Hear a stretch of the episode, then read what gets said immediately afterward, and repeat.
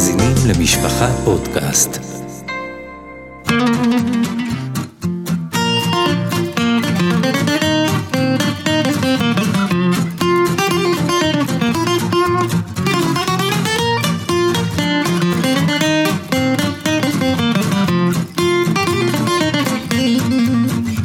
ברוכים הבאים לפרק משמח במיוחד בסדרת הפודקאסטים קורת רוח, איתי כתמיד הרב אפרים זלמן גלינסקי. איתי הטוב ובסולה אלתר גובייס. קודם כל תתרווח, אנחנו הולכים לדבר על בין הזמנים.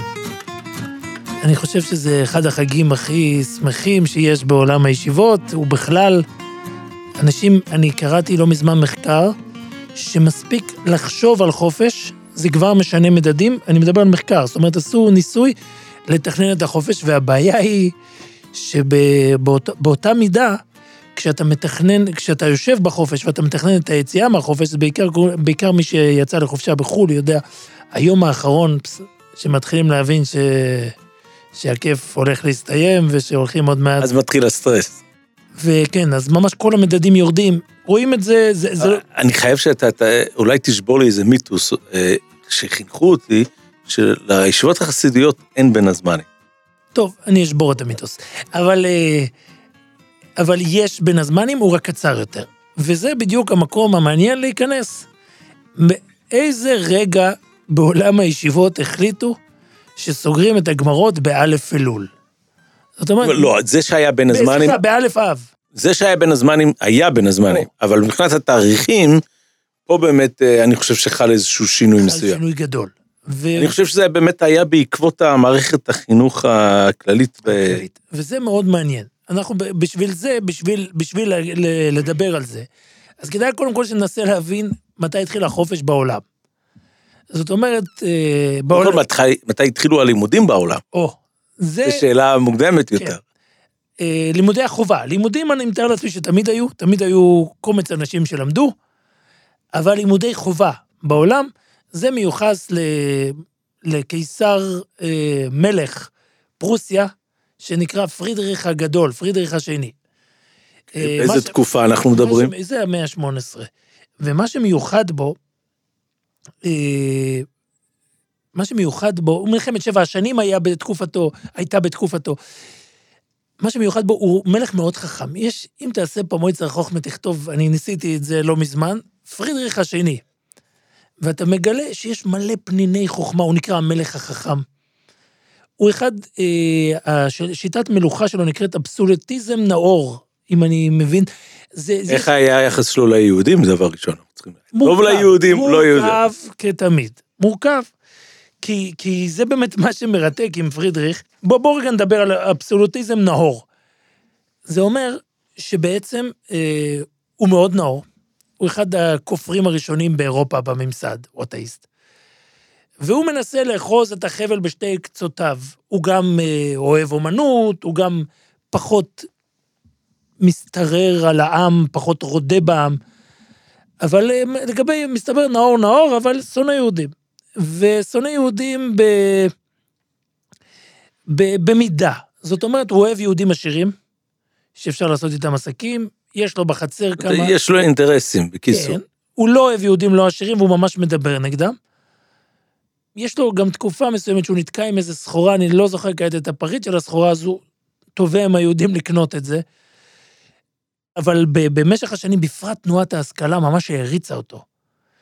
מצטטים בשמו אמרות חוכמה, וענווה, וכל זה. לפי המסורת החסידית, הרופא של פרידריך הגדול, קראו לו רב אהרון גורדון, דוקטור גורדון, הוא היה מה שנקרא אצלנו האדמו"ר הרופא. אדמו"ר הרופא, כן. יהודי שאחרי זה חזר בתשובה. הרופא השני, רב חמדו ודוקטור, בסוף ימיו שכב על ערש דווי. ובאו לבקר אותו ידידיו, גדולי החסידות, וראו אותו בוכה ומתענח. אז הם שאלו אותו, למה אתה בוכה? אתה בטח נזכר בימים שלפני שעשית תשובה. השניים היו בעלי תשובה, כן, מי שהיה רופא בימים ההם... בימים ההם לא היה שייך. בפרט רופא מצליח. זה שני מסיפור די דומה. הוא היה בפייטרקוב, הוא היה כן? אני חושב שהיה גם את הקבר שלו בפייטרקוב, חיים דוד. והוא אמר, הוא ישב ובכה, הם שאלו אותו מה נסגר, ואחד הרבס, אני חושב שזה היה תפארת שלוימי אפילו, אמר לו, כתוב בפסוק, והימים הראשונים יפלו. אז הוא אמר להם, יש לכם טעות גדולה, אני לא בוכה על יום אחד ממה שעשיתי, כי עשיתי תשובה מאהבה. וזדונות נעשים לו כזכויות. זאת אומרת, אני רק מרוויח. מה שהתחלתי להגיד, שבאיסרול אמר שבסוף ימיו הוא נהיה אחד מגדולי הדור. ככה מקובל את זה חסידים. יש אפילו כל מיני מסורות רפואיות שעוברות מדוקטור גרדיה, אם אני לא טועה, ראיתי פעם מרשם בכתב ידו, שנשאר. וזה, ואנחנו אבל נחזור לפרידריך הגדול, כחלק מהפעולות הנאורות שהוא עשה וחולל. הוא ייסד את בתי הספר. הוא אחד מאלה שחייב את כולם, את ההורים, לשלוח ילדים לחינוך חובה. מה שמדהים, וזה צריך לדעת, לא רבים יודעים, אבל עם ישראל ממש יוצא דופן בזה, שהמון המון המון שנים קודם, יותר מ1000 שנה קודם, מבחינת קרוא וכתוב, ככה אומרים. מבחינת קרוא וכתוב ומבחינת חינוך חובה. השאלה כמה, אבל כל ילד, הגמרא כבר מדברת על רב חייא, שדואג לילדים של העניים לחינוך, והוא צד בשבילם ומרכז אותם, וכל הזמן, בחז"ל יש המון על מלמדי תינוקות, ואנחנו חוזרים לחוק לימוד חובה, וברגע שיש חוק לימוד חובה, חוק חינוך חובה, מתחיל להיווצר החופש. אבל החופש הוא הרבה קודם, הוא מתחיל במאה ה-13, ושים לב, החופש בשנים ההן, זה בשביל עבודה. זה לא בשביל חופש, אלא למטרות, זאת אומרת, עוזבים את הלימודים, כדי לעזור למשפחות בעצם? כדי לעזור למשפחות. אתה חייב להסביר למאזין הממוצע. בתקופה היא, המשפחות מתפרנסות עבודת חקלאות, ויש תקופות בשנה, תקופות הבציר, חופשת הבציר, זה קורה בצרפת, יש בשנת 1231, האפיפיור גריגוריוס התשיעי מוציא, זה כנראה אחת העדויות הכי מוקדמות לחופשת קיץ, הוא מוציא פסק שכולם מתבטלים מהלימוד והולכים לעזור בבתים, לבציר של ההורים. עכשיו, אנחנו כיהודים חייבים לזכור שלנו יש את זה יותר מ-500 שנה קודם, בגמרא במסכת ברוכס, הוא אומר להם, לא תתחזו עיקמיי, אל תבואו לפניי, לא בתקופת תשרי ולא בתקופת ניסן. ורש"י על המקום מסביר, זה גמרא בברוכס שם, בלמדים, שרש"י מסביר, אתם לא, בתקופה שצריכים אתכם בעזרה. עכשיו, בוא נשים לב, אז בתקופה היא, כשאנחנו מדברים על בין הזמנים, כשאנחנו מדברים על חופש, אנחנו מדברים בעצם על עבודה, לאנשים יש אילוץ, הם חייבים ללכת לעזור. זה מאוד מאוד שונה, אפשר לומר שונה מהותית, מהתקופה שלנו, מהתקופה שאנחנו מדברים על חופש במובנים של היום, שאנשים הולכים לשכב על הכורסה ולנוח.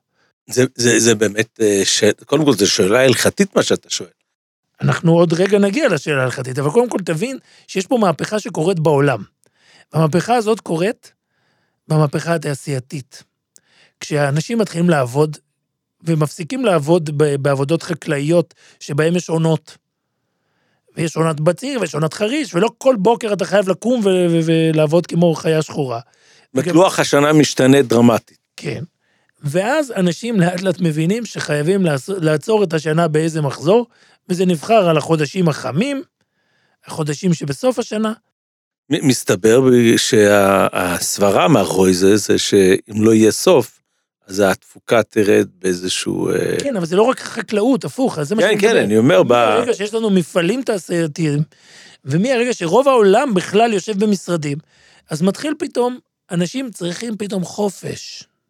הם צריכים לנוח. הם לא צריכים לעבוד, ליהודי יש את השבת, אבל... הממוצע חייב... מה שאני מנסה להגיד, למפעיל, לבעל המפעל, יש צורך בזה. גם לבעל המפעל, ברור. כדי שה... ברור שלבעל המפעל תמיד יש אינטרס שיעבדו כמה שיותר וכמה שיותר קשה. אבל לאט לאט נוצרת נורמה, ובמקביל קורים עוד כמה דברים. למשל, אחד הדברים שאנשים לא שמים לב, זה הים. הים במשך שנים מפחיד אנשים. אף אחד לא חושב... המקום של בילוי. לנוח ליד זה. זה אם אתה צריך לנסוע לשם, תיסע, אבל... כמה שידוע לי, גם בגמרא יש מקרים של המוראים... ללחוץ בים, אבל זה בים כנרת, השאלה בימים הסוערים. כאילו, בן אדם שיכניס את עצמו מראש לאמצע האוקיינוס, וזה דבר שקורה יותר מוחלט לתת אנשים, לומדים להקל את זה, ועם המליחות, ועם... ולא למטרת דייק, פשוט מטרת רחיצה. אבל זה תופעה שאנחנו גם רואים, הכל קורה במקביל. ככל שיש יותר בתי ספר, כן, בשנים ההם, יש פה עוד משהו שאנחנו לא מבינים. כחלק מהתפיסה, בתי הספר הראשונים, הם בעצם כאיזה סוג של בייביסיטר. אנחנו, ההורים הרי הולכים לעבוד, ומישהו צריך להחזיק את הילדים. ראינו את זה בתקופה של הקורונה. כן, המטרה היא לא בדיוק לימודית, מחזיקים את הילדים עד הצלצול, ויש בעיקר סדר, ועכשיו, לילדים של המעמדות הגבוהים, הם לומדים שפות, הם לומדים כתיבה ומדעים, בעיקר כדי שהם יוכלו אחרי זה לימים לרשת את ההורים.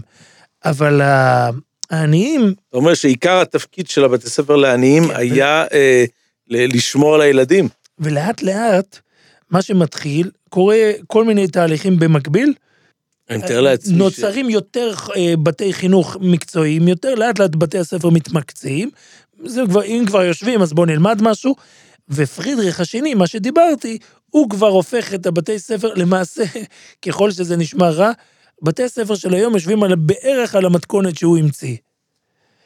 וזה רק... כולל לוח החופש. היום כבר יש המון ביקורת על זה, שצריכים להתקדם, וצריכים להתחיל להניע תהליכים. עכשיו, כשאני מסתכל, אז אנחנו מתחילים לראות את תופעת הבין הזמנים של מנוחה, אנחנו מתחילים לראות בעיקר בשנות השין. כשאנחנו נמצאים, אנחנו תמיד מדברים על זה בתקופת המרשו והמערל והשלו, פתאום שם אתה מתחיל לראות דיבור על בין הזמנים, ודיבור בדרך כלל מאוד... שם אנחנו מדברים על בין הזמנים בתקופת חגים, פחות או יותר. בתקופת תשרי ניסן, אז בוא רגע נדבר. זה בעצם מתכתב עם מה שאמרת קודם בזמן הגמרא. אז בוא, אני רוצה להקריא לך, יש לי חוב מהפעם הקודמת, שדיברנו על תח ותת, דיברנו על רב נתן מאנובר. דיברנו שבסוף ספרו יבן מצולה, אחרי שהוא מתאר את חורבן יהדות פולין, אז הוא אומר, תשמעו, זה לא נחרב בגלל שעשינו עבירות, כי היינו שלמים בגימל עמודי עולם. תורה, עבודה וגמילות חסדים. בסוף הספר שלו הוא כותב, ואתה התחיל לכתוב הנהגה של מדילת פולין, שהיה כולה על דרך צדק ויושר ונכון וקיים.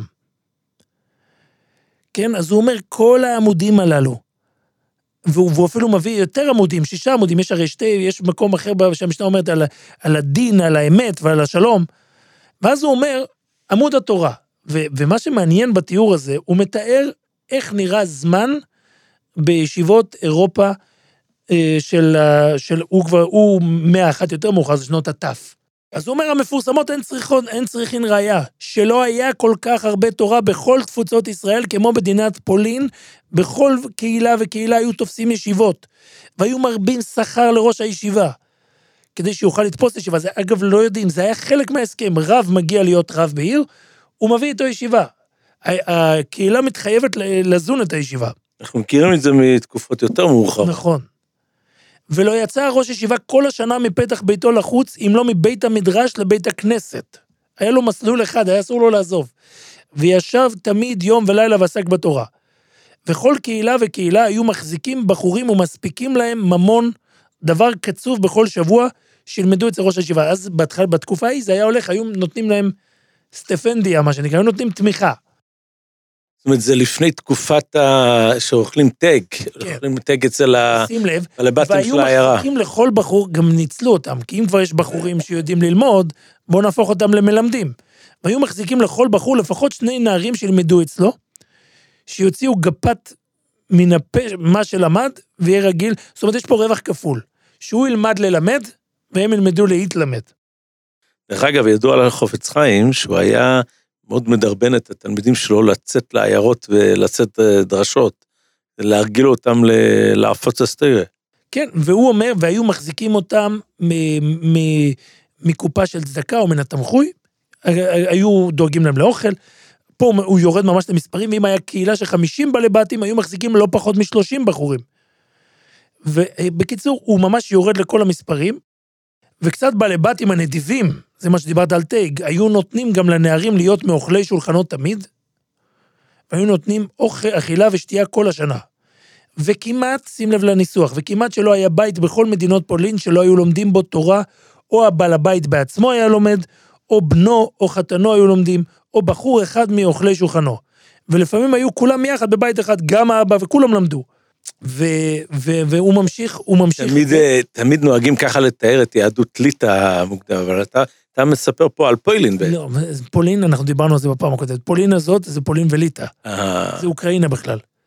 זאת לא, זה, ליטא מאוד המשיכה את המסורת, אבל זה פולין. זה הכל נקרא פולין גדול, זה ייחוד פולין ליטא. וכך, ואני מדלג קצת, וכך היה, הוא נכנס פה שהיה קוראים למורנו וחבר, התארים האלה כבר היו אז, והוא אומר, וכך היה סדר הלימוד, זה מה שמעניין אותנו. זאת אומרת שיהדות אשכנז, היקס, בעצם ירשו את זה מהם. לא בטוח שהם ירשו, השאלה מי ירש ממי. זאת אומרת, זה קדום. וכך היה סדר הלימוד במדינת פולין. הזמן היה, מה שהבחורים והנערים היו מחויבים ללמוד אצל ראש הישיבה בקיץ, שים לב, מראש חודש אייר עד ט"ו באב. אוקיי. ובחורף זה זמן קיץ. אוקיי, אז מתי מתחיל זמן חורף? ובחורף מראש חודש חשוון, זהו. עד ט"ו בשבט. זאת אומרת שבין הזמנים זה מט"ו באב עד ראש חודש חשוון. קודם כל, זה נשים לב, זה לא ממש. למה היה מיועד בין הזמנים? אחרי ט"ו באב, בשבט או ט"ו באב, היה רשות בידי הבחורים או הנערים שהלכו ללמוד בכל מקומות שירצו. יכלת להחליף ישיבה. זאת אומרת, זמן אתה לוקח, זה התחייבות, כמו היום סמסטר, אתה צריך לסיים. עכשיו הוא אומר ככה, הוא מראש חודש אייר עד חג השבועות, ובחורף מראש חודש חשוון עד חנוכה, היו לומדים כל בני הישיבה גמרא ורש"י ותוספות, ולומדים בכל יום הלכות. הוא ממש יורד לרזולוציות, עמוד אחד גמרא עם פירוש רש"י ותוספות, זה נקרא הלכה. מעניין. המסעות הזאת נשארה אצל ישיבת וולוז'ין. כן. שלומדים כל יום עמוד. עוד רגע נגיע לוולוז'ין, כי היא משמעותית בהתפתחות. והיו הולכים כל החכמים והבחורים שבקהילות, וכל מי שיש בו ריח תורה, אל ראש הישיבה, הוא מתאר את מהלך השיעור. וראש הישיבה לבד ישב על הכיסא, כן, זה מזכיר לך את ליטא? וכל החכמים ושאר בני הישיבה ניצבים עליו סביב לו. והיו מפלפלים זה עם זה בהלכות, קודם שבא ראש הישיבה, זה תיאורים של השיעור של הרב שך. וכשבא ראש ישיבה לישיבה, כל אחד היה מקשה לראש ישיבה מה שקשה לו בהלכה, והוא מתרץ לכל אחד ואחד. אחר כך שתקו כולם, והראש ישיבה אמר מה שחידש בהלכה. ואחר שאמר כל החידושים, אמר ראש ישיבה חילק. אתה מכיר את שיטת החילוקים? חילק, הוא מסביר מה זה, דהיינו, שמקשה בגמרא או ברש"י או בתוספות, שדבריהם סותרים זה את זה, הוא לוקח שני מקומות של הדברים סותרים, ומתרץ אותם. והתירוצים גם כן סותרים זה אל זה. ואמר על קושייה אחת תירוץ שני, וכדומה לזה. זאת אומרת, הוא בפלפול ארוך, הוא אומר, הוא עושה פה צבעי דינים. הוא מחלק בין זה לזה, בין זה לזה, וזה החילוק. אתה יודע מה זה מאוד מאוד מזכיר לי? היה, חיים פנחס שיינברג, הכניס משהו, מסורת מאוד מעניינת לעולם הישיבות, ועל זה יוצאו כמה ספרים, משמר ארץ חיים, 3 חלקים שצירפו אותם ספר אחד, כל ליל שישי, היה מקבץ את כל הישיבה, ואת כל האברכים שם במטרסדורף, היה זורק, כמו שאתה מתאר פה, היה זורק 2 הלכות שנראות דומות, עם 2 מסקנות שונות, בקש שכולם יתנו את התשובה שלהם, רק אחרי שכולם גומרים, הוא היה מציג את ה... זה ספרים נפלאים, כדאי לך לראות. מדהים. ואז הוא הולך, הוא מחג השבועות, או מחנוכה ואילך, עד חג הפסח, זאת אומרת, הזמן שים לב, היה מתחלק לשניים. גם זמן חורף וגם זמן קיץ, כל אחד מהם מתחלק לשניים. אז יש את החצי הראשון שבו היו לומדים את שיטת החילוקים, ומחג השבועות או מחנוכה ואילך עד חג הפסח, או עד ראש הישיבה, עד ראש השנה. יותר פקיעס כזה. ראש הישיבה אינו מרבה כל כך בחילוקים, והוא לומד עם החכמים פוסקים 4 טורים בביורים, ועם הבחורים הוא לומד רבלפה, זה ריף, או שאר ספרים. זה מעניין. זה כבר לא קיים אצלנו. פוסקים גם כן בגמרא, פירוש רש"י ותוספות עד ט"ו באב או ט"ו בשבט. ומכאן ואילך עוסקים עד הפסח, או עד ראש השנה, בפוסקים או בשאר ספרים לבד. אני חושב שעדיין זה קיים בסטמר בחוץ לארץ. ייתכן, ייתכן. שיטת הלימוד הוא לימוד הפוסקים ככה ב... ייתכן, בהונגריה היה יותר לימוד הפוסקים כחלק מהשיטה הישיבתית. וכמה שבועות לפני ט"ו באב או ט"ו בשבט, הראש הישיבה הזה מכבד לבני הישיבה שלו, כל אחד ואחד שיאמרו חילוקים במקומו. זאת אומרת, הוא נותן להם להרצות. וראש הישיבה יושב בקהל ושומע, הוא מפלפל עמהם כדי שיתחדדו בני הישיבה. הוא ממשיך, והיו לומדים בכל מדינות פולין מסכת אחת כסדר השישה סדרים, ולכל ראש ישיבה היה שמש אחד שהלך מדי יום ויום מחדר לחדר, שילמדו, זאת אומרת זה משגיח מה שנקרא, אין הנערים, אין עניים, אין עשירים, והזהיר להם כל ימות השבוע שילמדו ושלא יתעלו ברחוב. וביום חמישי בשבוע, היו מחויבים להילך כל הנערים בקיבוץ יחד אל הגבאי, שהוא ממונה על הזה. הלוקה כנראה של ה... ולא היו מקבלים אוכל כל כך מהר. והיה מבחן, ושאל אותו הגבאי מה שלמדו בכל השבוע, ומי שאינו יודע שום דבר, מה שלמד, או שטעה בדבר אחד, שים לב, זה אני לא יודע מה יגידו היום, השמה שיקה אותו בשבטים גדולים, בציווי הגבאי, ועשה לו גם שער חרפות גדולות בפני הנערים, כדי שיהיו לו זיכרון שילמדו בשבוע אחרת יותר טוב. וכן בערב שבת, אתה מבין מה זה, אתה מבין... אני מחכה שאתה תגיע לחופש, מתי? לא, אני לא אגיע בחופש, כי אין עוד חופש, זה בדיוק מה שאני רוצה להראות לך. אני דבר שאני רוצה ללמד... זה לא משהו ממוסד, החופש הוא לא ממוסד. אבל עוד רגע, אנחנו נראה שכן יש חופש ממוסד, עוד לפניו. אבל אני רק רוצה לסיים את התיאור שלו. הוא מדבר על כל מיני יום מדי פגרס, זאת אומרת חופשות כאלה. קודם כל, בכל שבת, כל ערב שבת הולכים כל הנערים ביחד לראש הישיבה, והוא בוחן אותם. חוץ מהבחינה אצל הגבאי. היה מורה ופחד גדול על הנערים, ולמדו בתמידות. זאת אומרת, המבחן הזה היה באמת מלחיץ, לא המכות מהשמה של זה מראש ישיבה. ועכשיו הוא מדבר, שים לב, כך היה המנהג, עד ט"ו באב או ט"ו בשבט, ואחר כך, פה זה מוסד שאנחנו כבר היום לא מכירים, וזה נראה לי התחלה של בין הזמנים. ואחר כך נסעו הראש ישיבה עם כל בני הישיבה שלו, הבחורים ונערים, על היריד, שהוא יום הדשוקה. זה כבר מתואר אצל חיודום, אצל המרשו, אצל המערם. היה יריד, זו הייתה תקופה שלמעשה כולם היו מתכנסים באזורים מסוימים. הוא אומר ככה, בקיץ היו נוסעים על היריד בזסלב, ועל היריד בירוסלב. איך שאתה מתאר, יריד זה לא הכוונה דווקא לעשות מסחר, זה היה איזשהו מצב כזה. המסחר היה הטריגר. היו באים לשם, בגלל שרוב היהודים מכל האזור היו צריכים לעשות מסחר, אז כבר ממילא, היו מגיעים לשם כל הרבנים. זה רגעים היסטוריים מרתקים, זה חצי עליה לרגל. מי שיודע, היו עוד רגע הוא ידווח, על איך זה היה נראה. הרבנים היו מגיעים שם בגלל שהיו צריכים כנראה לפסוק שאלות, סכסוכים. וסכסוכים ושמח, וממילא גם היו מתכנסים שם ועושים תקנות. הרי תבין, אלו ימים שאין לשלוח מייל בבוקר לכל עם ישראל.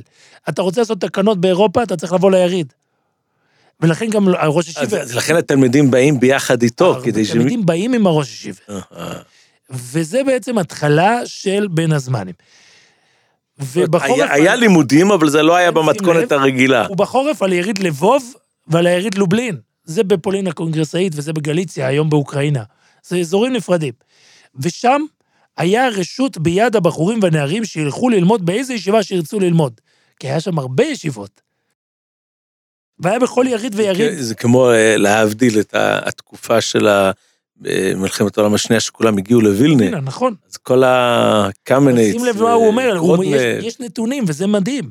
ושם היה, בכל יריד ויריד, כמה מאות ראשי ישיבות, וכמה אלפים בחורים, וכמה רבבות נערים, וסוחרים יהודים, ועמים גם כן, עמים זה גויים, להבדיל היו ככל הים. כי מסוף העולם ועד סופו היו באים אל היריד. שם היו סוגרים את העסקאות של כל השנה בעצם. ושים לב, עכשיו הוא מדבר לנו עוד משהו. תחשוב על זה שאין דרך לפגוש אחד את השני, אז מה קורה? ומי שהיה לו בן או בת להתחתן, היית צריך שידוך, נסע אל היריד, ושם עשה חיתון, כי כל אחד מצא שם דמיונו וזוגו. ונעשה כמה מאות חיתונים בכל יריד ויריד. אני מנסה לחשוב איפה מאחסנים את כל האנשים האלו. זו שאלה. ולפעמים אלפים חיתונים, ובני ישראל, אנשים ונשים היו הולכים ביריד בבגדי מלכות, כי היו חשובים בעיני מלכות ובעיני העמים. ובני ישראל היו רב כחול הים, ועכשיו נתמעטו בעוונותינו, זה דיברנו, זה קרה אחרי תח ותת, השם מרחם עליהם, וכבוד גדול היה לראש ישיבה, עכשיו הוא מדבר על המעמד של ראש ישיבה, וכבוד גדול היה לראש ישיבה בכל קהילה, ודבריו נשמעים, אין לעניים, אין לעשיר, ולא ימרו איש את פיו, ובלעדיו לא ירים איש את ידו ואת רגלו. והיה בידו, זה עוד משהו. זה מאוד מעניין מה שאתה מתאר, בגלל שיש אנשים, אם אתה מכיר את ההקדמות של שמחה אלברג לגיליונות של הפרדס, כן. במשך שנים הוא מתעונן שם, איך שהתפקיד של רב העיירה נתפס על ידי הראשיבס באמריקה, שהתחילו להנהיג את הציבור, הברן קוטלר וכל הזה, הוא מתלונן איך ירדו קרנם של רבני הקהילות, שהם הרי הנהיגו. לפי מה שאתה אומר פה, זה משהו עתיק מאוד. אז אתה לא שם לב.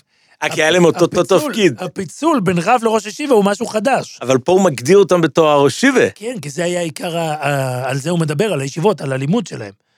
והוא מדבר גם עליהם, תראה מה זה עוצמה.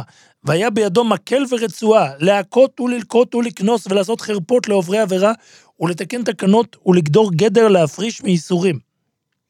וחשוב לו לשים את השלב הבא, את המילים הבאות, אחרי שוב את תאר את הראש ישיבה, כאחד שיכול להכניס מכות וכל זה, ואף על פי כן, היו אוהבים לראש הישיבה. ומי שהיה לו מנה יפה, כגון תרנגולים פתומים, וברבורים אבוסים, זה שטופטגנס, ודגים טובים, היה מכבד בו לראש ישיבה במחצה, או בכל, ובשאר מתנות, ממון או כסף וזהב אין שיעור.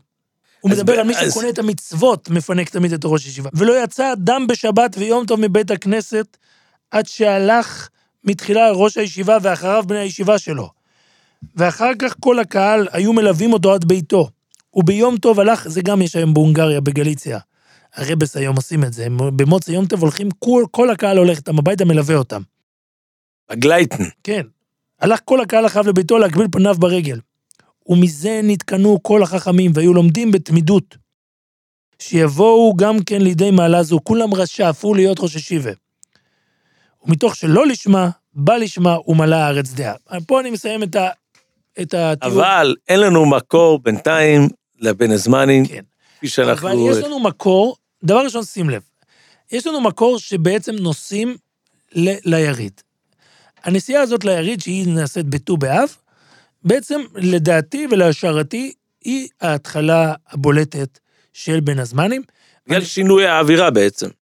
כן, כי בעצם זה אומר שבשונה מהשנים הקדומות, ראש הישיבה לא נוסע לבד. ראש הישיבה מבין שאם הוא צריך ללכת, הוא לוקח איתו את הישיבה. אבל אני רוצה עוד קודם, כי יש לנו תיאורים קדומים יותר, שממש 100 ו-200 שנה קודם, שאנחנו רואים אצל המהר"ל, אצל המרש"ו,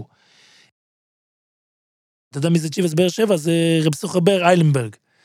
הסיפור שלו הוא מעניין בגלל שהוא רב שהתחיל את דרכו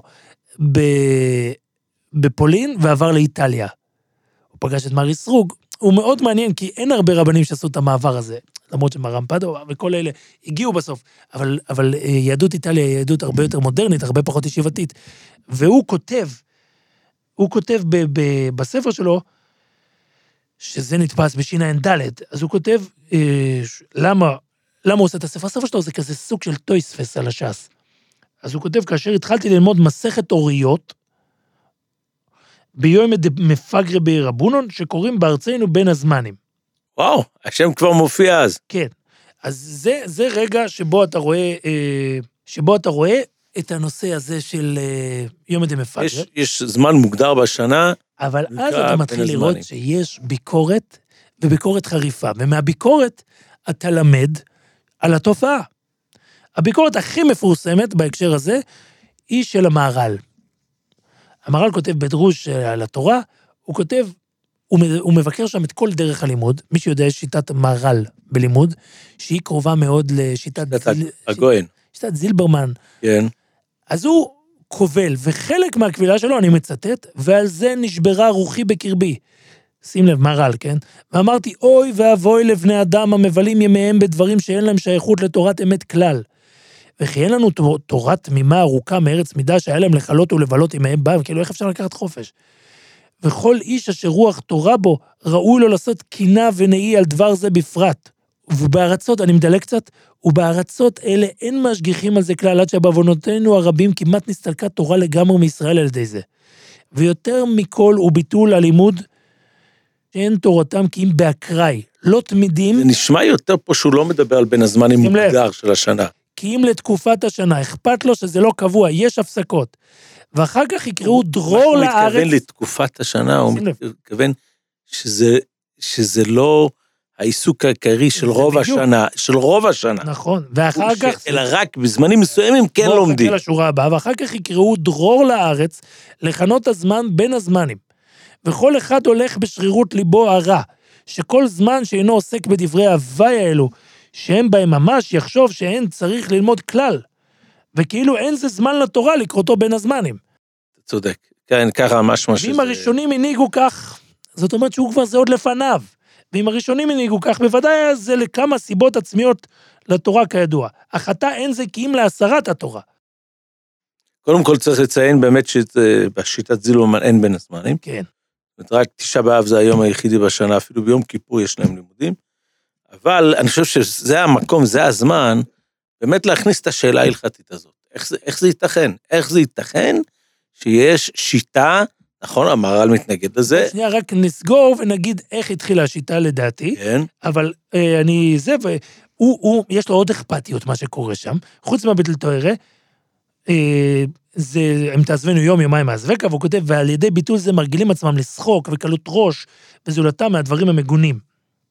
אז זאת אומרת, המהר"ל כבר מדווח לנו, שלפניו היה בין הזמנים, אבל לפניו זה היה בסדר, היום כבר יש קלקול.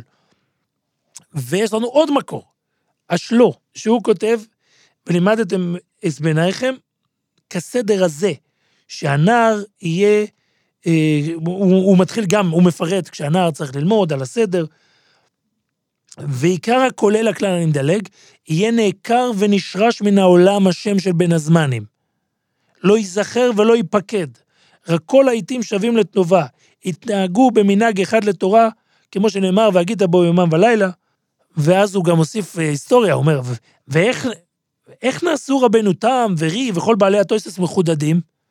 רק על ידי לימוד תורת אמת והתמדה, וזמן בין הזמנים שווים. רק דבר זה הוא מצווה, הוא בו ידפקון. ודבר זה אינו רק זמן ובין הזמנים, ולא ייזכר, והוא חוזר על זה כמה פעמים. ומה שמעניין, שבהקדמה של הספר של אבא של אשלו, שזה נקרא חסד לאברום, פירוש לשמונה פרקים לרמב"ם.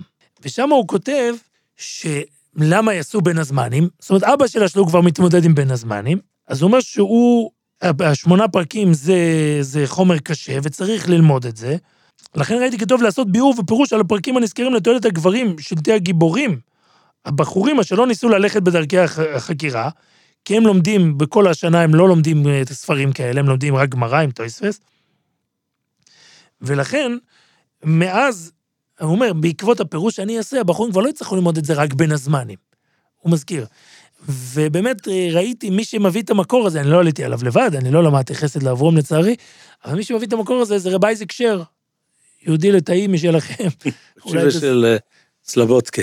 כן, אז הוא מביא, הוא באחת הדרשות החיזוק אמר, זה זמן, בין הזמנים זה זמן ללמוד כאלה ספרים, כל מיני כאלה ספרים, ועוד מקור אחד אחרון וחשוב מהדבר הזה, הוא אמר שהוא, כשהמרשו גם כותב, כשהמרשו מדבר במסכת שבס, הוא מדבר על שלא חרבה תורה, לא חרבה ירושלים, אלא משום שביטלו בתורה, אז הוא אומר שגם בזמן הזה יש בין הזמנים, ובין הזמנים זה דבר גרוע, גם הבחורים מבטלים את רוב הזמן, בבין הזמנים והולכים ברחובות, בביטולים וטיולים, ויש לכל ירא השם, וחרד לשום ליבו לכל זאת. אוקיי, עד כאן הגענו לאלה ששוללים. קודם כל, צריך, קודם כל, לפני שאומרים את הסיבה, למה זה מותר, אבל קודם כל צריך לדעת שבדורות האחרונים שלנו, אנשים באו לרב שטיינמן, אפילו בשעת סכנה, בשעה שהיה מלחמות, ביקשו לבטל את בין הזמנים, הרב שטיינמן לא הסכים, הרב שך לא הסכים, הרב שטיינמן לא הסכים. חייב להיות שיש איזה הצדקה הלכתית, ומה באמת ההיגיון ההלכתי בזה? אתה אומר שאפילו כבר בזמן הראשונים יש את המושג הזה. אז מעבר לזה שהיו אנשים שתקפו, אבל אלו שכן צידדו, ואנחנו יודעים שצידדו, והישיבות הניגו את זה, מה באמת הרעיון? מקובל בעולם הישיבות. לא רק מקובל, אלא בשנים האחרונות, כמו שאתה אומר, גדולי ראשי הישיבות בדורות האחרונים, ולא רק ב-20 שנה האחרונות, אלא אני חושב ב-100 שנה האחרונות, זה נקרא, רשמית נקרא, שבישיבת ולוז'ין, שזאת הם הישיבות, החדשות נקרא לזה, כי ישיבות קודם יש את המתכונת שציטטנו מרבני תמאנובר, אבל בצדק, אנשים לא מבינים את זה. כשמדברים על ולוז'ין כאם הישיבות, מדברים על המתכונת החדשה של ישיבות. לא על המושג ישיבה, זה ברור. כן, כי מימותיהם של אבותינו, מעולם לא פסקה ישיבה. אבל ולוז'ין כן חידשו, ולפי אחת השיטות, זה התחיל בגלל שראשי ישיבות ולוז'ין היו צריכים לצאת למנוחה, וכמו שלמדנו, בחורים יוצאים ביחד עם הראש ישיבה. עכשיו, כי חלק זה גם מה שאתה אמרת, שמה שקרה, זה שהישיבות, הסדר העולם, בכל, להכניס ילדים לחדר, היית צריך לחכות עד שמסיימו את חוק לימוד חובה שלהם, ורק אז יכולת להכניס אותם לישיבה. אז ממילא היית צריך לחכות עד סוף בין הזמנים, ולפתוח את זמן אלול. אבל מה ההיגיון ההלכתי לדבר? ההיגיון ההלכתי הוא, לפי מה שאני ראיתי, מישהו מצטטים, את הרמב"ם, באמת בשמונה פרוקים, שאומר שכמו שהגוף מתעייף כשהוא עושה מלאכות כבדות, ככה המוח. ככה המוח והנפש. יש משהו קצת, יש מסורת בעולם הישיבות, בשם רבי סול סלנטר, שרבי סול סלנטר אמר, אם מצווה לימוד תורה, היה רק תלמוד תורה, שהיה מצווה רק ללמוד, לא לדעת, כן. רק ללמוד, באמת לא היה הצדקה לבין הזמנים. יש לך חובה כל יום ללמוד. אבל מכיוון שאנחנו יודעים שיש גם מצווה ידיעה סתור, ידיעה סתור צריכה שהמוח יתפקד כדי לקלוט את הידיעות, ובלי בין הזמנים, באיזשהו מקום זה יגרום איזשהו קושי, ואנחנו מדברים כמובן על, בפרט על ישיבות ליטא, שהעומק זה היה החלק המרכזי שבהם, לא רק איסוף הידיעות, אלא באמת הניתוח האנליטי של הסוגיות, שם הצורך במנוחת המוח רק גובר. מנוחת המוח והנפש. והלשון של הרמב"ם זה שמותר לו להתעסק בכל הדברים האלה, במנוחת החושים, זאת אומרת, זה או ללמוד פחות, וגם יש איזה רמז, זה לא שם, אבל לטייל וכל זה, הוא אומר, עד שיסור ממנו עליות, זאת אומרת, עד שהוא ירגיש שהוא מתעורר. הם מצטטים מכתב של החזון איש, ואני יכול רק, אני קורא מתוך הדף, אז אני מצטט, קויבד סיקוס חזון איש, חלק ב' איגרת כף, שהוא כתב לבחור, זה דבר שלא מצוי הרבה, אבל בחור שהתמוטט מרוב שקידה. זאת אומרת, למד כל כך הרבה עד שזה פגע בו, הוא אומר לו, אולי אפשר לך, בלשון של חזון איש, אולי אפשר לך לסור לביקייטה, לחודש ימים, להחלמה. תשתדלנה בזה, ובקש מנפשך להתחסד על גופך. זאת אומרת, יש פה את העניין הזה, שאנשים למעשה, ומדברים על זה, בדורות האחרונים. אגב, זה אותו חזוני שאמר, את הפירוש המהפכני, של מיעוט שיחו, שזה אחד מקניוני התוירו, בפרקי עובד. מיעוט שיחה. אז מיעוט שיחה, החזוני שפירש, שצריך קצת שיחה. כן, קצת שיחה, מיעוט. לא כמו ההבנה. העניין הוא שצריך למעט את השיחה.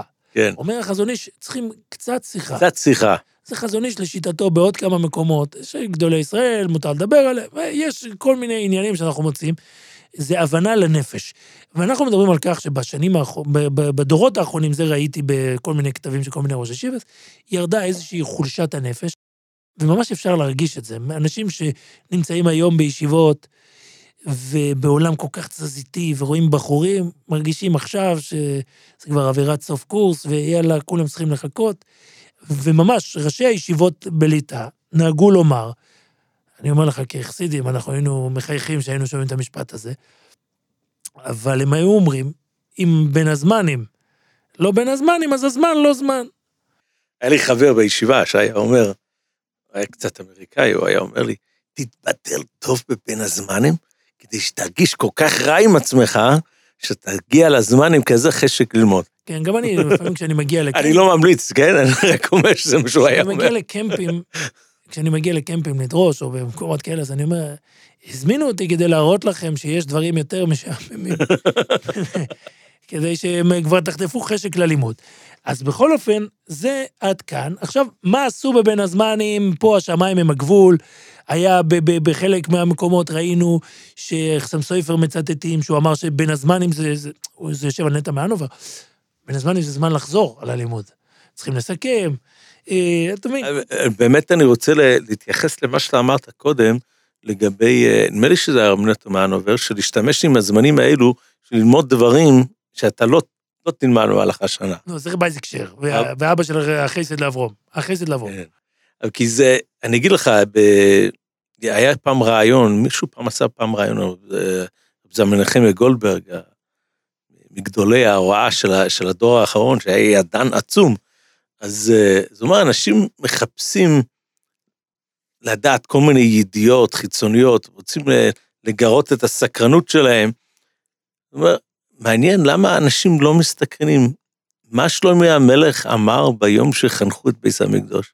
ידיעה עיתונאית, כן? מה הוא אמר? גם זה כדאי לדעת. אני אומר לך, לאחרונה עליתי על הנושא הזה של הלימוד של גבולות הארץ. בקשר לשמיט, בקשר למחלוקת של הרביעייה השבעים. גיליתי עולם חדש, זה עולם תורני, אבל זה עולם מרתק, שנכון, באמצע הזמן אין זמן להתעסק עם זה. אבל בין הזמנים זה מפות, זה תרשימים, זה היסטוריה, זה טופוגרפיה, גיאוגרפיה, יש לך שם ים של חומר שאתה יכול להתעסק בו בין הזמנים, באמצע הזמן אין לך זמן לזה. אבל ההמצאה של ישיבות בין הזמנים. זאת אומרת, מראש מחפשים לימודים אחרים. אני ראיתי, בספר תורה יבקשו מפיהו, אז מביאים בשם כן, אבל מביאים בשם רב חיים פנחס שמברג, כן. שהוא פעם הגיע לעיירת הנופש, לונה, שזה כנראה בליטא, והיו שם ישיבת גרודנה, הבחור מישיבת גרודנה, והוא אומר, ממש היה נראה שהם העבירו לשם את הבסמדרש, הם עבדו קבוצות סביב לרב שמעון שקופ, ולחתנו רב שרגא פבל. יש תמונות מזה. ואחד מהפגישות האלו, הבורחבר גם כן התיישב. כן, וגם המשגיח רב שלוימה ארכבי, שעליו דיברת בפעם האחרונה, והיה שם סדר מיוחד ללמוד קצוי סחוישן. עכשיו, זה אנחנו יודעים על הרבה גדולים. הרב אליושיב, החתן שלו סיפר שהוא נסע, למד משנה למלך. זאת אומרת, אנשים החליפו את סדרי הלימוד, מקום של ליבו חפץ, וכל העניין הזה, וזה באמת עשה הרבה יותר נינוחות. יש בשנים האחרונות בארצות הברית, משהו מאוד מאוד מעניין, התחילו לעשות קמפים, שממוקדים על הלוכה למעשה. מה פירוש הלוכה למעשה? לא רק לימוד הלוכה למעשה, משנה ברורה, לכוונה הלוכה למעשה, ללמד איך שוחטים, איך בודקים, איך עושים תפילין, איך כותבים מזוזה, איך כל דבר שנוגע להלוכה, איך קשרס, כל מיני דברים, ופשוט מראים בפועל, במקום, איך, עכשיו זה לימוד תורה למהדרין, אבל זה משהו מסגנון אחר, שהוא גם כן קצת מושך את הבחורים. כשאני מסתכל, אתה יודע, אני לאחרונה קראתי מחקר, שזה באמת מעניין. מדברים על אתה יודע, יש את הדיון הזה, האם, אז מה, אתה רוצה לנוח? אוקיי, תשכב על מיטה, מה אתה רץ בפארקים ומטפס צוקים? זה נקרא לנוח. עכשיו, חל פה איזה היפוך מאוד מעניין, וזה גם קרה בגלל המהפכה התעשייתית. בגלל שכל השנה העבודה שלי היא לשבת במשרד ולא לעשות כלום, אז פעם בשנה אני צריך לרוץ. זה הפוך בדיוק ממה שפעם עבדו קשה, אז פעם בשנה היית צריך לשכב על מיטה ולהשתזף. אני פעם, אני חייב לספר לך, לפני הרבה שנים, כמעט 30 שנה, פרסמו טיול בין הזמנים, עם אבות ובנים, ואני עולה לאוטובוס, ויושב באוטובוס אחד מגדולי ההוראה של הדור הזה. ושהייתי מופתע, כאילו, מה הוא עושה פה עם הילדים שלו?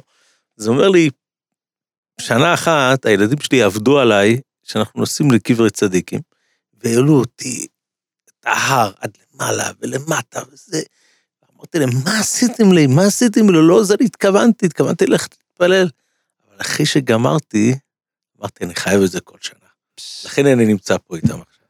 אתה אומר שזה בעצם מה שצריכים בבין הזמנים, זה לא לנוח, אלא לעבוד קשה. ואלי היה מייסר רב עם זה, שאני לפני 30 שנה, חמי לקח אותי לנופש במלון נווה דקלים, מי שיודע מה זה היה, היה בגוש קטיף, זיכרונו לברכה של המקום, אבל היה שם מלון מהדרין,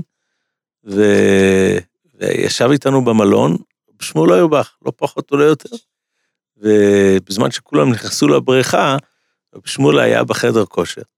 הוא אמר, כל השנה אתם לא זזים. למה אתם מבזבזים את הזמן בבריכה? יש פה חדר כושר, אתם חייבים קצת להזיז את עצמכם כאן. קצת לשפר את הגוף הזה, זה שכל כך עמל על התורה. טוב, אתה יודע שהיום התלמידים שלו קצת זזים גם באמצע השנה, לכבישים. במקומות אחרים. כן, אז יכול להיות שמקיימים את העניין הזה וחוזרים לתלמודם. אבל בכל אופן, זה מהפך מאוד מעניין, שיוצאים פתאום, התחילו לצאת, ואגב, לפי חלק מההיסטוריונים, אני מקודם ציירתי לך סכמה אחת, בעצם החופשות התחילו כסיפור של... סיפור של חקלאות, אבל יש שיטה אחרת של היסטוריונים אחרים, שהם סבורים שהכל התחיל בגלל שמשפחות האצולה היו צריכות לצאת לצייד. הייתה עונת צייד בקיץ, ואז הם היו לוקחים איתם את הילדים. מה זה קשור לבחורי הישיבות? לא, אנחנו מדברים על העולם הכללי. העולם הכללי. אגב, אם אתה מדבר, אתה מכיר, יש תשובה. יש תשובה, אם מותר לעשות צייד. כן, תשובה זה נוידה בידה. שהוא מנסה... בוש הווייס מביא את כל התשובס בנושא הזה, בתוך ה... לגבי הנושא שבספר שלו על החומש, באמת חסור שלחומש יש לו שיעור לגבי צער בעלי חיים. ששמה הנושא עולה. זה, אני, אתה יודע, במקרה, הכינותי מראש, במקרה, ואני ראיתי את התשובה הזאת פשוט, אמרתי, חייבים לדבר עליה, זה, אני לא יודע בידי, וזה כנראה דבר חדש, שפתאום צץ, מישהו אומר לו, זה אז מתחיל כספורט, ופתאום יש יהודים מספיק עשירים שיכולים להרשות לעצמם, זה הרי לא היה בשנים קדמוניות. יהודי יכל לחלום על צייד. אז בצ'יפס נוידה בידי, אז הוא כותב, הוא מציג גם את השאלה, איש אחד אשר זיקה הוא השם בנחלה רחבה, ויש לו כפרים ויערות, אשר ביערות תרמוס כל חיותו יער. והוא שואל, אם מותר לו לילך בעצמו לראות בקנה שריפה, קנה שריפה זה רובה צייד, לצוד צייד, או אם אסור לישראל לעשות דבר זה, אם משום צער בעלי חיים, אם משום בעל תשחיס, ואם משום שנהגו בו איסור. ויש לו, הוא ממש, זו תשובה ארוכה מאוד, ואחרי שהוא דן בזה מבחינה הלכתית, אז הוא אומר, ואני תמה מאוד על גוף הדבר, ולא מצינו איש צייד אצלנו, רק בנמרוד ובעיסיו. אז קודם כל הוא אומר, מבחינה מוסרית, זה לא נראה שזה בכלל מתאים לנו. יצחק ויעקב. ואז, ואיך ימית איש ישראלי בידיים בעלי חיים, בלי שום צורך רק לגמור חמדת זמנו להתעסק בצייד. זאת אומרת, זה שמשעמם לך, אתה לא הולך להרוג. וזה אחד. נפלא, מרתק מאוד. ואז הנה, הנה, יש לך עוד עיסוק לבין הזמן. ללמוד תשובס, שמדברים על דברים מעניינים. תשובס, אגב, זה מקום. ואז הוא מביא ראייה, שים לב, מזה שיהודים נהגו לומר, שמחדשים בגד חדש, מחדשים נעליים, אז הם נהגו לומר, תבלה ותתחדש, אז הוא אומר, אז לא לעשות ככה על מה שעושים מאור, כדי שלא ירגו עוד בעלי חיים, אני רק מסיים את מה שהוא אומר, הוא אומר שיש גם איסור הלכתי, וזה פה צריך לשים לב, זה אקטואלי לבין הזמנים. הוא אומר שיש, כל העוסקים במלאכה הזאת בצייד, צריכים להיכנס ביערות, ולהכניס עצמם בסכנות גדולות, במקום גדודי חיות.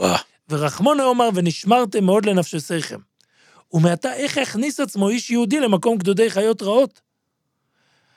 אז הוא אומר, מי שצריך את זה בשביל לחיות דבר אחד, אבל מי שאין עיקר כוונתו למחייתו, ומתאוות ליבו הוא הולך על מקום גדודי חיות, הוא מכניס עצמו בסכנה, הרי זה עובר על ונשמרתם. יש לי תלמידים אמריקאים, זה אחת מהשאלות שתמיד שואלים, כל הפעולות האקסטרים האלו שאנשים עושים, יש בזה באמת בעיה של פיקוח נפש בדברים מסוימים.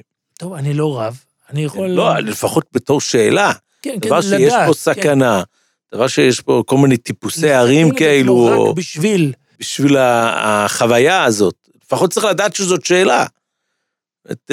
וכן, אני רוצה להגיד לך שקראתי מחקרים חדשים, שזה חשוב לבן אדם לדעת, גם מי שרוצה לשבת בישיבס בין הזמנים, שיציאה אפילו קצרה לאזורים ירוקים, כן. ממש מעשירה את היצירתיות. נדמה לי שמדברים על 20 דקות לשבוע. כן. לא צריך יותר, וזה עושה את העבודה. עכשיו, יש עוד... אגב, החופץ חיים, במכתב שלו לחתן שלו, מנדל זקס, שנפצע בספר מאיר עיני ישראל, חלק ו', נדמה לי בהתחלה, הוא כותב שהוא... הרב צלח את כל ששת החלקים, כי אני לא אצלח. חלקים מאוד מאוד גדולים ממנו, נכתב על ידי ידיד נעורים שלי, ברן חיים נשרי, אז הוא מביא שמה את סדר יום שבחרו ישיבה, ואחד מהדברים שהוא כותב שם, שהוא צריך לצאת לשאוף אוויר מדי יום. וואו. מדי יום. והחתן שלו שואל אותו, איך יגדל את המטרוחם אחרי כל זה? אם שאר הזמן ילמד, ישצא את המטרוחם. היום אנחנו יודעים שהדקות האלה יכולות לתרום הרבה יותר ללימוד עצמו. אנחנו עוד לא דיברנו מילה על החסידי שרבס. הבטחתי לך להגיד מילה על היהודים החסידים. החסידים היה להם פה עניין אחר. מה שקרה, אם לסיכום, מרוב היסטוריה, מה שקרה בפועל, שיש היום בוילום הישיבס 3 חודשי בין הזמנים. תשרי, גם ניסן וגם אב. זאת מציאות. עכשיו, בשנים האחרונות, בקרב החסידים, ששם העניין הישיבתי הוא יותר לשמור על עצמך ויותר זה, נעשים מאמצים ככל שניתן לקצר ולקצר ולקצר, ועוד לקצר, ובין הזמן עם עצמם, לעשות במסגרות חצי ישיבתיות, זה אנחנו רואים, אני יודע, בגור, בין הזמן עם ממש יורד לימים, ולמחליפים, אני זוכר שבהם התארחתי בחצור, בבין הזמנים, וראיתי שהם מביאים ישיבות של ירושלים לחצור. תבין שחצור בבין הזמנים ישיבה מאוד מבוקשת. כי זה בצפון. כן, גם בערד, ולעומת זאת ישיבה שנמצאת באמצע בני ברק, אז יש פחות ביקוש לבוא ומסכנים. אולי לחבר מחצור. זהו, בחורים מחצור בדרך כלל מגיעים לאמצע בני ברק, לשום קצת אוויר אגזוזים שיהיה להם לבין הזמנים. אבל... ובין הזמנים שכן יש, הוא היה לרבס. זה היה אצל חסידים, הרבס נסעו. הם נסעו למנוחה במרימבד, מרימבד זה סיפור מיוחד בפני עצמו, שם נפגשו כל... שם זה חצי מהיריד המתואר אצל... רוב התמונות שלנו מהגדלים זה ממרימבד. הם הסתובבו שם ושתו, מישהו אמר לי שרבי רוחם אמר פעם, שאלול זה המרימבד של השנה. זאת אומרת, הם היו נוסעים שם, היו שם מעיינות מרפא, הם היו שותים את המים, וזה ממש היה מקום מפגש, כי יהודי כמו אמרי אמס מגור, שהיה נוסע כל שנה למרימבד. ותמיד היה לו שם סדרי לימוד, הם היו, הלטאים היו מסתכלים איך הוא לומד, ומנצל את הזמן, ולפגוש גדולים לטאים, וגדולים חסידים, ופוגש שם טבל זרוב, הם נסעו והגיעו גדולים מקרוקה. אך סמסויפר, אם אני לא טועה, אתה עכשיו מזכיר לי, יש גם עוד מעיינות מרפא בעיירה פישצ'ן, שזה היום בסלובקיה. הייתי שם לא מזמן, זה מי שהיה שם רב הוא מישנה סוחר. סוחר דו תחתל. הוא הרב... האם הבונים סמכו. האם הבונים סמכו, בדיוק, הרב ישר נוגע במלכוד. אבל, ויש שם תיאורים שגדולי זה שהם יושבים במרחצאות ומחדשים חידושים. זה התחדש לי כשהייתי במרחצאות. והירידים הללו הם היו מגיעים לרגעים מאוד מאוד נינוחים. מה נאמר ליהודים? תצאו לשלום, יהיה לכם בין זמנים טוב, כדי שתוכלו ללמוד אחר כך. איך אמרת, תעייפו את עצמכם כמו שצריך, תקשיבו לפודקאסטים, זה אגב זמן מצוין לעשות חזורי על כל 23 פרקים. ונשמח לקבל תגובות. כן, ותגובות טובות עדיף. בקיצור, תעשו חיים, תחליפו כוח, תעלו עבר כאן שרים, תשמרו על עצמכם, זה הכי חשוב. וכוי ואשם יחליפו כויח, כויח כויח, יעלו עבר Shem yachalifu koyach, koyach koyach, yalo eiver kan shorim. Yelchu yelchu velo yafu velo yofu, yorotzu velo yigavu. Yelchu yelchu velo yafu, yorotzu velo yigavu velo.